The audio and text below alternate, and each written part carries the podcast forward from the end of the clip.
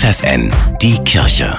Regional. Mit Steffi Behnke für die Region Göttingen. Die Kirchengemeinden in der Südregion laden Gläubige an den kommenden Feiertagen dazu ein, einen Weihnachtsgottesdienst mitzufeiern. Alle Gottesdienste, die derzeit geltenden Corona-Auflagen sowie ein kostenloses Reservierungssystem findet ihr im Netz katholischekirchegöttingen.de. Die katholische Bonifatius-Schule 2 in Göttingen profitiert vom Digitalpakt des Bundes und des Landes Niedersachsen, der Schulen mit besserer Technik wie Tablets und Computern sowie WLAN und Fachwissen ausstatten soll. Schulleiterin Daniela Breckerbohm bestätigt, die digitalen Medien machen es möglich, dass Unterricht überall möglich ist, egal unter welchen Bedingungen. Dadurch, dass alles vernetzt wird, können wir jetzt einen ganz digitalen Unterricht für die Schülerinnen und Schüler anbieten, egal unter welchen Bedingungen, ganz ortsungebunden, egal wo die Schüler Schülerinnen und Schüler oder die Kolleginnen und Kollegen sind. Insgesamt können sich die katholischen Schulen im Bistum Hildesheim über eine Fördersumme in Höhe von 1,3 Millionen Euro freuen.